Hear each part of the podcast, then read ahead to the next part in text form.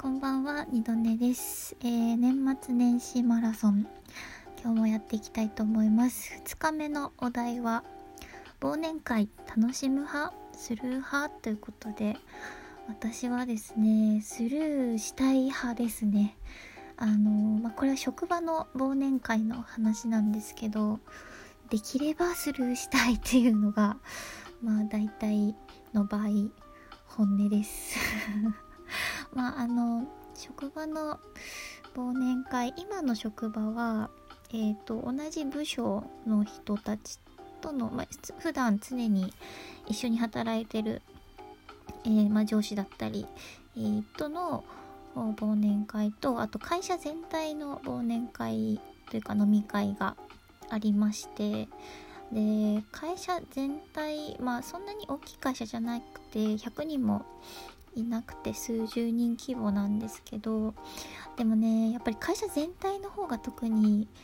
ああ憂鬱だなっていうふうに 思いますね。まあ理由はいろいろあるんですけどえっ、とまずその会社全体のやつが席がくじ引きなんですよ。なのであのまあ私まだ入って1年とかまあそれぐらいなのでもうほぼほぼこう初めましての人と隣になったりするんですよね。でもねそうなるとねもう何話そうみたいな。もう本当に私はコミュ力が コミュ障なんでなんかうんで、まあ、もしかしたら今後ね同じいいところで働くことになるかもしれないしなんかまあ大体の場合年上の方になるんですけど本当にね 本当にねくじ引きが本当に嫌だなっていうふうに 思います。あの人数が多い場合ってどうですかね？皆さんの他の方のところもくじ引きだったりしますかね？私は今まで何回か転職してるんですけどそうですね。やっぱなんか一定以上の人数になるとくじ引きだったりしましたね。うん。でそれそのなんか何話していいかわからないっていうのが、まあ、スルーしたい理由その1であとまあその2としては私があんまりお酒強くないのでこう言っても元を取れないというかなんかだからひたすらこう2時間ぐらい過ぎるのをですねなんとかなんとか時間を過ぎてくれっていう感じでいつもなんかあの、まあ、弱めのお酒かソフトドリンクあのお茶とかを飲んでますね。結構あのまあ田舎の今勤めてるところなんか特に田舎のまあ古い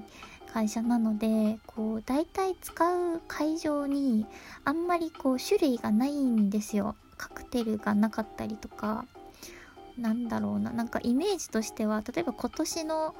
えー、と忘年会やったところはですねイメージはあのなんか温泉宿の大広間みたいなこう畳でこう大きい一つの会場にあのお膳がこうずらっと横一列に何列かこう並べてあってでなんかちょっとしたステージがあったりするようなそんな場所を思い浮かべていただくといいかなと思うんですけどまあそういうところだとですねまあ大体ビールかおさ日本酒お酒か焼酎とかでまあソフトドリンクはジュースとお茶っていう感じで私はビールもお酒も ビールも日本酒も焼酎も飲めないのでなんか飲める日あの足がね足があるとしてもそう飲めなくてでまあお茶 お茶をお茶をずっと飲んででなんかそのシラフの状態でこうなんかその2時間苦行に耐えるっていう。それもですねなかなかこう辛いものがありますね。うん。あの先日はその部署の方の忘年会がありましてそれもまあできればできれば欠席したかったんですけど まあやっぱりねそういうわけにもいかないんですよね。うん何かしら理由がないと断りづらいという部分がありましてまああの会社全体のよりはねマシだったんですけどやっぱり普段一緒にまあ仕事をしている方なのである程度その仕事の話とかもまあまあできますし私はあの一定以上の人数になっちゃうともう聞き役になってしまうって 自分から話題を振ったりはできないんですけれどもまあでも大体ね課長とかが喋ってくれるんであそうなんですねへえとかってこう話を聞いて 聞いています。うん。なんか会社全体の方だとこう偉いあの定石の方にお酌したりとかなんかその部署の飲み会もですねこう料理を取り分けたりとか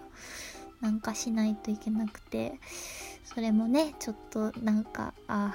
ああって思いながら やったりしてます。普通に友達とかねこう好きな人とね飲むのは全然いいんですけどね。ちなみに、えー、私はあ最近あの再確認したんですけどやっぱりねだいたいカシオレ2杯ぐらいがねちょっとあの限界みたいですね。カシオレ2杯ぐらい飲むとちょっとあちょっと今顔赤いなっていう感じになってきてそれ以上